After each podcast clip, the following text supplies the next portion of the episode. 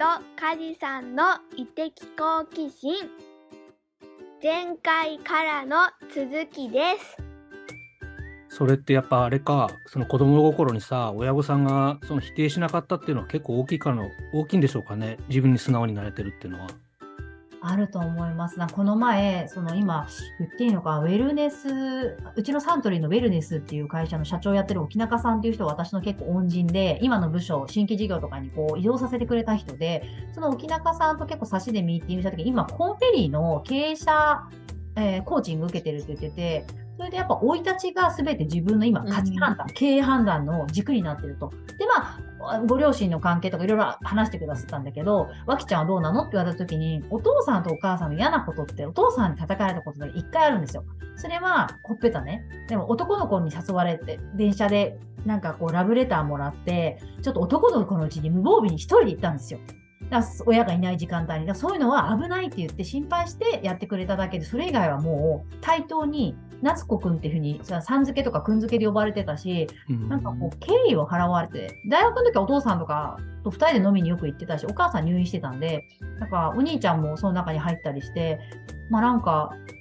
なんとなく私がちょっとおかしいなんか、私結構、いとこのお兄ちゃんと海星東大行ってたり、兄も慶応だったり、みんななんか結構家計的には頭悪くないと思うんですよ。なんだけど私とかは、そうみんな進学の赤い鳥幼稚園っていう、そのもう、つくこまとかに入る、おかえりあのー幼稚園に行くんですけど、私はそこに行かされなかったんですよ、なぜか。それは、わたあなたがダメだからとか言われてなくて、あなっちゃんがその赤い鳥幼稚園行っちゃったら先生と喧嘩しちゃうわよねとか言って、おばあちゃんとかみんなも言ってて、それはなんか悪く言わないんですよ。なんか面白く言うんですよ。喧嘩しちゃっても先生もびっくりしちゃってもうあれだから、でも怒られるんですけど、ビリビリにして折り紙で。だからなんかそういうふうになんかこう欠点を欠欠点とかって言わないんでしょうね、なんか。うん。なんて言うんですかね、受容してましたよね。もう個性、それも含めた丸ごと個性だったんだよね、多分ね。だから、親は結構学校の先生だったんです、そういえば。へ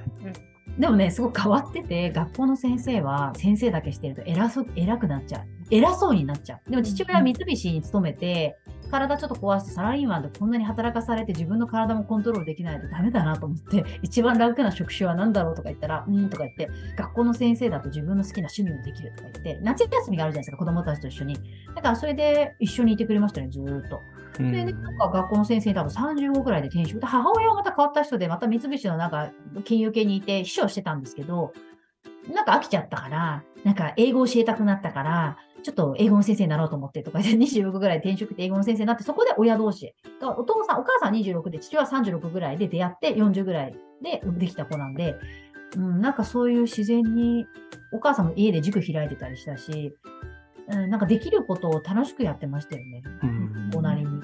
最近こそさ、そういう個性っていう概念がね、広がってる感じがするし、それって個性だよね、いいとか悪いとかじゃなくってっていうのが、うんうん最近こそね、僕の周りでもそういうことをちゃんと言えるようになってきた雰囲気あるんだけど、何十年前にそれを言えてた青木さんの親御さんはすごいなと思う、すごいなっていうか、魅力的だなって思うね。ああ、本当そうすると僕ね、おじいちゃん、おばあちゃんがどんな、ね、接し方してたのかってすごい興味あるし、やっぱ似たような接し方してたのかな。おばあちゃんは、父親方のおばあちゃんは、175ぐらいあって、関東大震災寝てたら伸びちゃったのよとか言ってて、で、で、あげく、麻雀とかめっちゃ強くって、それでなんか、国内をとにかく飛び回って旅行行くみたいな。でなんか女性番長みたいな感じで、女性のそのなコミュニティ頼わねてなんか言ってましたよね。おじいちゃんは中卒なんだ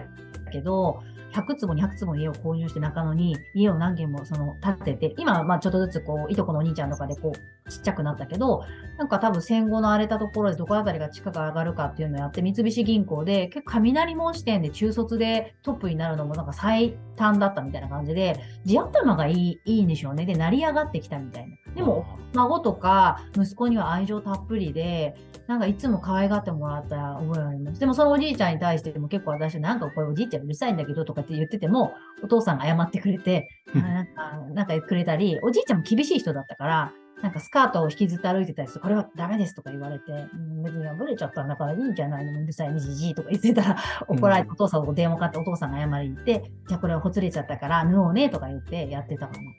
のどかな感じですね。なんか今考えて。いつもお父さんに連れられてなんかおばあちゃん家行ったり、お母さんがでも私がやっぱ激しかったから、行動が男の子以上に、なんかちょっと一緒にいたくないって言ってたみたいで、なんかお父さんが面倒見てたっぽい。お兄ちゃんのはお母さんで。あお兄ちゃんはこういう感じで頭良くて、勉強もできるんで楽なんでしょうね、接するのが。あ、それさ、例えばその会社に入ってね、一般的には淘汰されていくじゃないですか、そういう個性みたいなものが、20年ぐらい前の話ですよ。ね。そこで、例えば会社のルールとか社会のルールみたいなものに淘汰されていって、自分はこうなんだけれども、社会全体に合わせるっていう、まあそういうふうな人が一般的だと思うんですが、そうならなかったっていうのは、そのおサントリーの器の広さみたいなもの、それをこう許容する社風みたいなのやっぱあるんですか？うん、ひいてはそれは結論化するとある気はしてて、あなんか私がいた部署の上司、課長だった人たちはね、もう今48人ぐらい役員いると思うんですけど、全員役員になってるんですよ。だから、な何が言いたいかっていうと、多分こういうやつでも活かしといたら、なんか役に立つポイントあるなって気づいてくれて、超でっかいチェーンを入社3年目で、ま、営業で任せてくれる、OK ストアとかライフとか、普通課長レベルがやってたところ3年目持たせたら怖いじゃないですか。でもやらせるみたいな。とか、なんかそういうなんか度胸はありますよね。で、なんか時短で4時に帰る人だけど、じゃあいいもの調達責任者させようかなとか、なんかうまく人を見れる素養のある人がたまたま上司でいたのかもしれないです。その沖中さんとかもそうだし、今の川崎さんとかもそうだし、常務とか役員の人たち。役員とか私は役職好きじゃないんですけど、そういう人たちが役員でいることは素晴らしいなとは思います。うんっていう奔放にやる人を許容できる、うまく活かせる会社。生きとし生きるものに価値があるみたいなことをよく上司たちは言ってて、なんか私、ハエだと思われてるのかなって思って ちょっとあんま聞かないでおいたんですけど、うん新しい系のことをさせてくれてたんで。あそうするとさ、脇さんが一つぼちゃんやりたいですっていうことを言った時も、基本その反対とかっていうことはなかったわけですか？あでも誰にも言ってない。言って始めますってウェブページ作って、さら副業って申請が必要ですとか言って、その当時の誰かに言われて、え、そうなの？なんて言ってイン、インターネットでなんか会社で登録するようになってたんで、登録しただけみたいな。で、それを読んだ上司はなんか副業してるなぐらいにしか思わなかったけど、メディアにバンバン出てサントリーがとかってやるようになったら、サントリーの広報部から勝手にサントリーのロゴとか使わないでください。先に言ってくれよとか思いながら、書いてありますとか言われて、すごいお叱りを受けて、そこから上司がまあその時カバーしてくれて、まあ、ルール守っていかないと叩かれちゃうから、だから、で、申請したり、毎回メディアに出るときは、別に私サントリーって歌わなくても全然いいんで、サントリー上にしてないんでって言ったら、なんかサントリーはサントリー事前に言ってくれたら全然いいんだよとか言ってくれて、まあそういうのも知って勉強になりました。で、そういう大企業のルールみたいのって、実はスタートアップって全くわかんないまま、熱量高いメンバーで最初ボードメンバーやるじゃないですか。でもなんかそういうルールを知ってると、うんこれからこれ出張非生産やった方がいいなとか、えっと、これって定例した方がいいなとかって言って、こう、いい構造は入力できるんですよね、自社に。一坪に。でも一坪でもう、やたらめったらスタートアップでとにかくかか壁をみんなで突破してきたこととかは今の新規事業に生きるし、なんかこう、お互いの仕事がマージするようになってきました。自分の体を介して。すごいね。でね、私はすごくないです。よくさ、大企業とそのスタートアップをこうマッチングするみたいなものは、ね、ここ数年すごく。確かロンディールとかね。うん。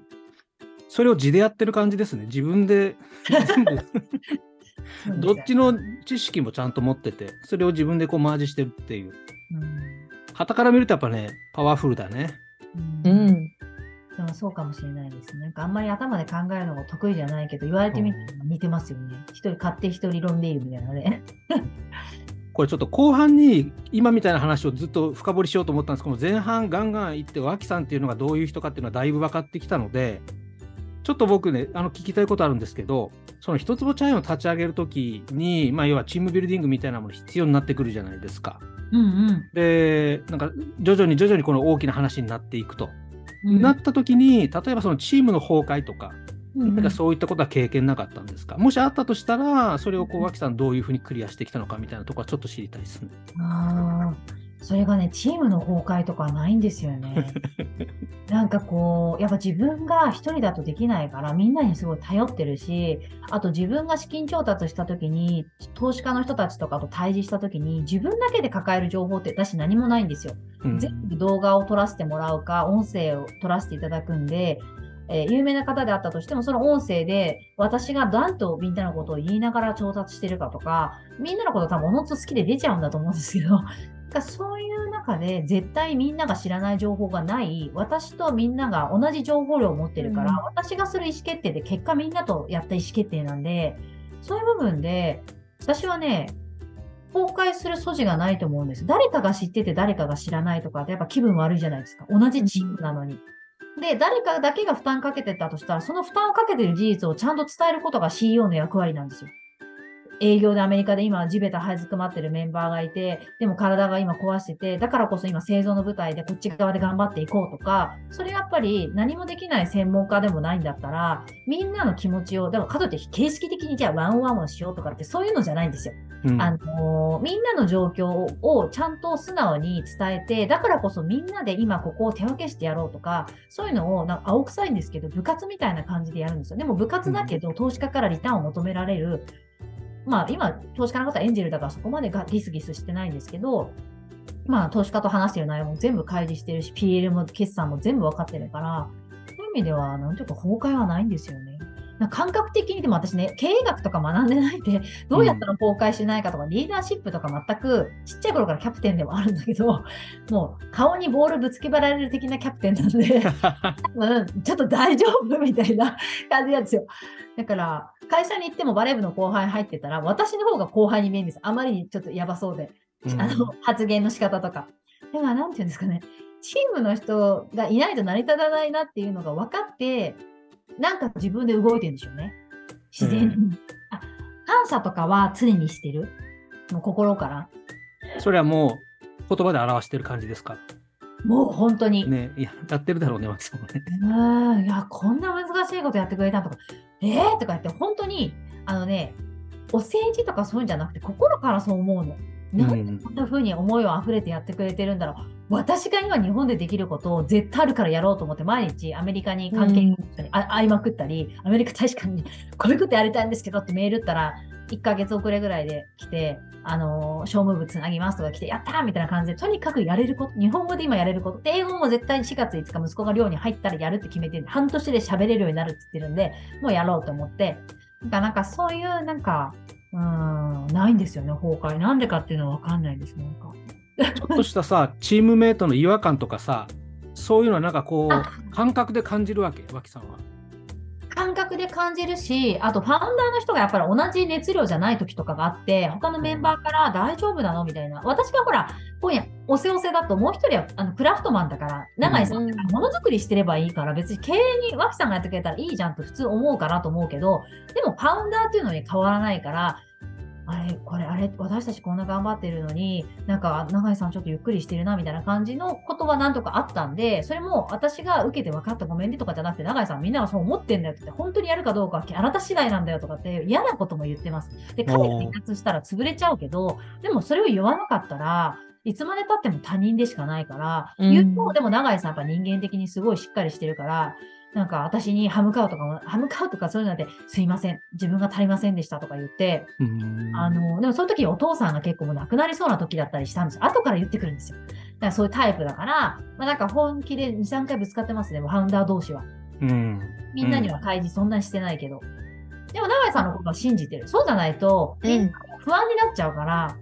でも役割分担は明確にしてる。マーケティングとかアメリカ向けのこととか営業畑とか資金調達を私がやるから、ものづくりは永井さんお願いに、お互い何かあった時はサブで入ろうっていう。でもみんな後から入ってくれたメンバーも同じように私は思ってるから、みんな今いる8人、業務委託のアメリカ人以外の6人はもう業務委託。今7人だったか、日本人。だから、あのーなんていうかな、お給料とか発生してないんですよ。みんなあるうんまあ、自分でライスワークとか、あるいはデザインの会社経営されてたり、でも、このブランドでやりたいって、もう3年とか一緒にやってくれてるから、私もみんなもお給料取ってない中で、じゃあ今、本業にお金をいただいたら全部使う、節約しながらっていう気持ちも一緒だから、こんな風に価値観が合う人っているんだってことに常に驚いてる。朝起きるとなんか幸せな気持ちになる。らそういう人に出会う確率なんてなんか運命的だと思うんですよね。確かに。うん今の僕その運命的な話でいくと、僕も最初そう思ってたんだけど、自分に正直に生きてる人には寄ってくる感覚があるんですよね。で、それは僕がこの仕事を始めた時に、その会社員の時までまとってた鎧ね、例えば肩書きとかさ、経験とかさ、そういったものを全部脱ぎ捨てて、うん。あの、なんかもうフルチン、ごめんなさい。真っ裸真っ裸？そう、真っ裸になって、まあ、俺ってこんな人間です、これしかできないですって、Facebook で言っちゃった後、すごい楽になったんだけど、そうすると自分に嘘つかなくてよくなったからさ、結局その、そういう人たちが寄ってくるんだよね。で、寄ってくるっていうか、その、繋いでくれるんだよね。だ脇さんとの出会いも、久保屋さんが、いや、絶対梶さんと絶対会う人がいますみたいな話で、うんうん繋いでくれたし、そういう意味ではさ、脇さんが自分に正直で素直だからさ、そもう集まってきてるんじゃない？なんか引き寄せてるっていうか、そんな感じがしますよ。うん。いや、そんな風に言ってもらって光栄ですけど、本当に。いや、これどうしたらいいんだろうねとかってみんなに聞いてますからね、いつも。うーん、とか言って。まあ、素直ではありますよね、なんか、基本。うん、ちっちゃな頃から。あと、繊細だと思う、実は。うん、なんか、でも、ぐじゅぐじゅしてても何も目の前のこと変わらないから、とにかく目の前のことを突破するしかない。うん。でまあ、自分一人で頑張って突破するんじゃなくて、自分が困ったらみんなに相談できるから、自分でまず考えて何に困ったかを伝えて、でみんなが分かるは、分かるようにちゃんと情報をまやって言うっていうか、一人でなんかこう、つらがるみたいなのが一番嫌だから、でも自分でやるべきことやらない人には人は寄ってこないから、私がまずやる、120やってないと人って多分、なんで一緒にやってくれないから、とにかくうん120%で生きようと思って、常に、まあ一日一日を。強いね。本読みながら、例えばストレッチしてぐりぐりやってて、なんか目をこう外にやってこう太陽を浴びて、ちょっと今自律神経整ってるかなと思いながらやってるのが、やれること。だから会議でなんかしょうもない会議だったらそこでカメラオフにしてお茶碗洗って夕飯支度するとか、うんなんかそのやらなきゃいけないことを効率よくやるとか、そういうとこある。あと無駄な会議嫌いなんで、事前にアジェンダ全部うちのチーム決めてるんですよ。だから事前にもスラックで会話できることをした上でディスカッションなんで、あのーそこはサラリーマンよりはかなり時間の使い方シビアかもしれないですね。うん。うん、みんな資料持ち寄ってもう発表してって、それで意思決定していこうとかっていうのが多いから。意思決定の場にみんなが出てるっていうのはすごいいいのかもね。そう。そうかもしれない。しかも全員が全員じゃなくて、マーケティングだったらもう3人とか、こう、うん、なんか、一人の人はいない。必ず物流やるときには、インターン生とリエさんと私とか、ファイナンスの時は私とアメリカチームのリエさんと、えっ、と、ファイナンスのナンバーさんとか、必ず2、3人のチームでやってるから、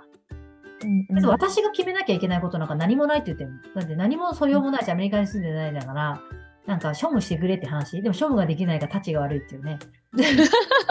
補助金の資料とかは。営業するから営業営業、それは得意なの。英語できないんだけど。だから、英語やってくださいっていう。あの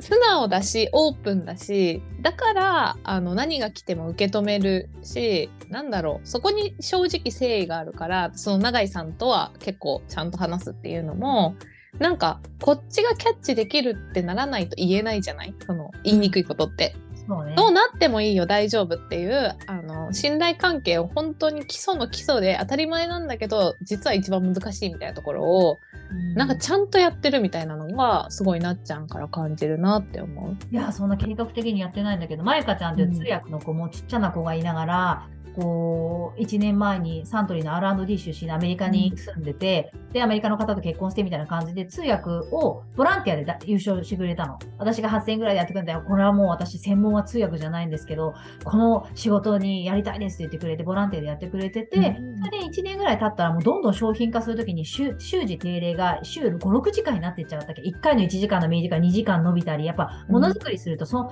そうすると旦那さんから赤ちゃんが泣いてね、うるさいって言って怒られちゃったって言って、だからちょっと今今ほどコミットできませんったら分かった、じゃあアジェンダ事前にやろうとか、彼女がそれを言ってくれたからこそ、あミーティングの無駄がないようになったし、あの、あの、その時は一瞬、ああ、まゆかちゃんが離れていっちゃうのかなと思うけど、そこででもまゆかちゃんを受け止めて、じゃあ私たちがやれることなんだろうもう辻先生で、あ、それも事前アジェンダチェックして、事前に資料でやり取りできることをやって、その場で話さなきゃいけない。各自が意見を持ち寄って1時間で意思決定できるようにしよう。できなかったら、って言ってたら、リエさんってもう一人のメンバーが私通訳できるから、あの一緒に会議しながらなんかできるから、まあ、ちょっとサマリーになるけどいい？みたいな感じで、いやみんながこう手挙げながら助け合えるような感じだから、なんかそれを、なんかピンチやチャンスとかっていうのはまだ変だけど、なんか、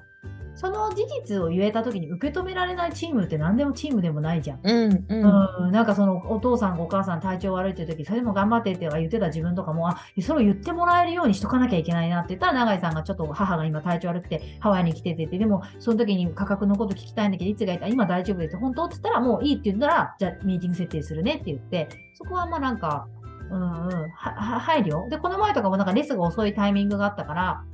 永井さんが、なんかお母さんがまた体調悪くなったんじゃないかなと思ったら、あ、違う違う今、あのちょっとサントリーで出張続きだったからって言ってくれて、そういうのも自分でやっぱ気づけるように自分がやれることをやろうっていうふうに、ちょっと鈍感なところも逆に繊細だけどあるけど、なんかそこはなんか訓練かなと思って。うん、でも仲良くしようと思って人と仲良くするものじゃなくて、共鳴するじゃん、本当に魂うん。のな人って。うん。だから、本当に嫌な人って嫌じゃん。なんか、いやあ失礼な話。なんか、でも最近失礼嫌だなっていう人はもう本当に、たまーにしか、100人に1人ぐらいしかいないんだけど、もうなんか、うん、なんかそういう魂で付き合ってるって感じ？なんか。ちょっと一坪茶園の話にさあの戻したいというか、最後の30分ぐらい、ちょっと一坪茶園の話を深めたいんですけど、次回へ続くよ